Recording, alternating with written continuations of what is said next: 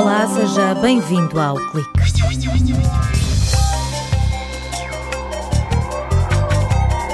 Um estudo feito em parceria entre o Departamento de Engenharia Eletrónica, Telecomunicações e Informática e o Departamento de Educação e Psicologia da Universidade de Aveiro avaliou a possibilidade de usar realidade virtual para monitorizar indivíduos com fobia às aranhas.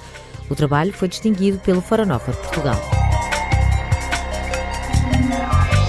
Apertem os cintos. Na rubrica de gadgets vamos andar de automóvel. A condução autónoma está em destaque na rubrica assinada por Nuno Bosch de Carvalho, investigador no Instituto de Telecomunicações de Aveiro. Encontrar um planeta irmão da Terra é o sonho que persegue os cientistas. Ao longo dos anos foram surgindo vários candidatos. O mais recente fica próximo do Sistema Solar. Os distúrbios de ansiedade condicionam a rotina diária de milhões de pessoas. O medo das aranhas, por exemplo, está no top 3 das fobias mais vulgares. Na Universidade de Aveiro, os cientistas quiseram compreender melhor esta fobia e perceber até que ponto a tecnologia podia ser usada para apoiar os psicólogos. Depois de responderem a um inquérito, cerca de duas dezenas de voluntários foram expostos a estímulos virtuais ao mesmo tempo que era monitorizado o ritmo cardíaco. O nosso sistema tem por base um ambiente de realidade virtual que era projetado numa parede, com o qual a pessoa ia interagir através de um dispositivo que reconhecia as mãos e os gestos. Isto ia ser o desafio. Isto tinha por base um jogo. O jogo em si tinha um conjunto de níveis onde iria acontecer uma exposição gradual ao estímulo fóbico. Começávamos por apresentar objetos onde não existia qualquer tipo de estímulo e depois, à medida que o jogo ia avançando, iríamos introduzir o, o, estímulo fóbico. Neste estudo, realizado em parceria entre o Departamento de Engenharia Eletrónica, Telecomunicações e Informática e o Departamento de Educação e Psicologia, cada indivíduo era confrontado com diferentes níveis de estímulos. O mesmo é dizer, com imagens onde o número e o tamanho das aranhas ia aumentando. José Maria Fernandes, investigador no IETA, revela que nesses momentos era pedido aos voluntários que interagissem com o animal virtual. Imaginemos que o ambiente virtual é como se eu tivesse uma caixa à minha frente, onde eu tenho objetos e tenho aranhas que se movimentam. O objetivo é colocar as aranhas na caixa, por isso, na prática, uma pessoa tem quase a ilusão que está a mexer numa caixa e a, colocar, e a mexer com os objetos. Do que observamos as pessoas que aparentemente não são fóbicas, interagiam com as aranhas naturalmente. As pessoas que, pelo menos, nós suspeitamos que eram fóbicas pelos inquéritos, evitavam contactos. Os investigadores da Universidade de Aveiro usaram um software para estabelecer uma relação entre a resposta cardíaca e os diferentes estímulos fóbicos. Os resultados mostram que a tecnologia pode ser útil, mas Bernardo Marques sublinha que são necessários mais estudos. Dos dados que temos até este momento, utilizando 22 participantes, conseguimos garantir que o nosso sistema consegue induzir com sucesso estímulos fóbicos às pessoas. As pessoas têm realmente uma alteração no ritmo cardíaco quando confrontadas com as aranhas virtuais. Este bolseiro de investigação da Universidade de Aveiro sublinha que, por ser demasiado agressiva, a exposição ao animal pode comprometer todo o tratamento, daí a vantagem da realidade virtual. Uma das terapias de exposição que é mais utilizada é a terapia in vivo, onde as pessoas são confrontadas com o elemento fóbico real, ou seja, no nosso caso seria a pessoa estar a segurar uma aranha verdadeira. Isto é algo que, embora esteja comprovado que resulte, não é a primeira abordagem que as pessoas fóbicas querem. Ou seja, nós utilizando uh, ambientes de realidade virtual e modelos virtuais, as pessoas estão mais disponíveis para participar e, ao utilizar este tipo de sistemas, vão chegar a uma fase onde vão estar melhor preparadas para lidar com o elemento fóbico real. José Maria Fernandes adianta que o objetivo é analisar também os movimentos do corpo. O Veracity é um sistema portátil e de baixo custo, com software, elétrodos e uma câmara de filmar.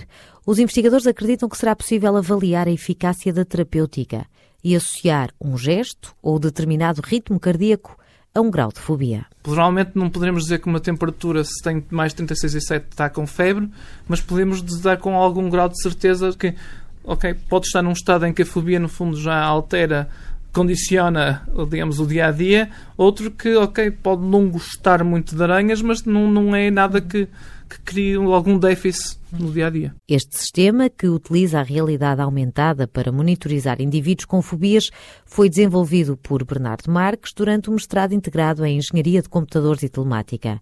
O trabalho foi distinguido no concurso Foronova Portugal. O mundo está a mudar. Nos transportes, assistimos a um braço de ferro entre táxis e plataformas de mobilidade como a Uber. Mas com a chegada dos veículos de condução autónoma, Nuno Bosch de Carvalho, investigador no Instituto de Telecomunicações de Aveiro, acredita que a tensão será ainda maior.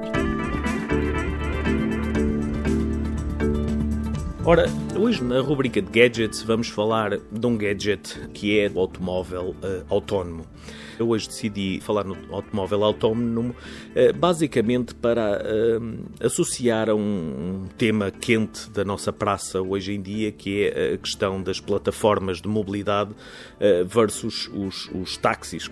O, o, problema que hoje em dia se começa a avaliar e que se começa a compreender com essas plataformas de mobilidade, em que de facto qualquer pessoa pode se transformar num, numa empresa de transporte público, começa começam a haver estudos uh, uh, que nos dizem que dentro em breve, e este dentro em breve provavelmente será nos próximos 10 ou 20 anos, com o advento dos automóveis uh, autónomos, essa realidade vai ser muito mais severa do que nós temos visto hoje.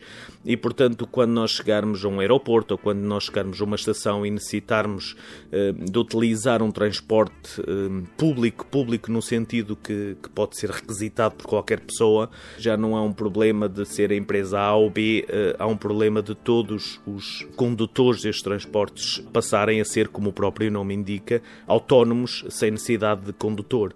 Ora, isto leva-nos uh, a um problema mais grave do que se está a tentar legislar hoje em dia uh, e seria interessante, se calhar, os nossos legisladores já começarem a olhar para o futuro numa vertente de que como é que será o mundo da mobilidade e como é que será o mundo dos transportes públicos, se nós quisermos, eh, quando todas as nossas ruas tiverem um número significativo de transportes autónomos a deslocarem-se dentro das cidades. Eh, se quiserem fazer uma busca na, na, net, obviamente, qualquer coisa como transportes públicos autónomos eh, e surgirá uma quantidade de informação que eu acho que é muito importante e interessante para nos começarmos a debruçar sobre esses temas. Foi a rubrica de Gadgets com Nuno Borges de Carvalho. Será que a Terra é o único planeta com vida na imensidão do universo? A pergunta intriga os cientistas. Procuraram em Marte e em Vênus, descobriram que não era possível. Agora as atenções concentram-se fora do sistema solar. Mas Alexandre Correia revela que a tecnologia ainda não é suficiente para desfazer o enigma. Se nós descobríssemos um planeta exatamente do tamanho da Terra, à volta de uma estrela como o Sol, parecida com o Sol, e, e se esse planeta estivesse exatamente à mesma distância, então teríamos aquilo que chamaríamos o irmão gêmeo da Terra. E aí teríamos as condições ideais para poder dizer que se calhar haveria vida aí. Mas ainda hoje não descobrimos esse planeta. Essa é que é a grande questão. É que as nossas técnicas de observação e de detecção de planetas ainda não nos permitem descobrir planetas gêmeos, entre aspas, da Terra. Ainda não se conhece qualquer irmão da Terra, mas há muitos candidatos. O investigador do Departamento de Física da Universidade de Aveiro explica que para simular as condições da Terra tem de ser um planeta maior, com água no estado líquido, ou do tamanho da Terra, mas que esteja próximo da estrela. É o caso do planeta batizado como Próxima B. É um planeta que está eh, muito próxima da, da sua estrela, só que é uma estrela mais fria que o Sol. Portanto, o Sol, da temperatura média, é cerca de 5.500 graus, a temperatura desta estrela julgo que é 2800. E por isso, a temperatura média da Terra é cerca de 15 graus.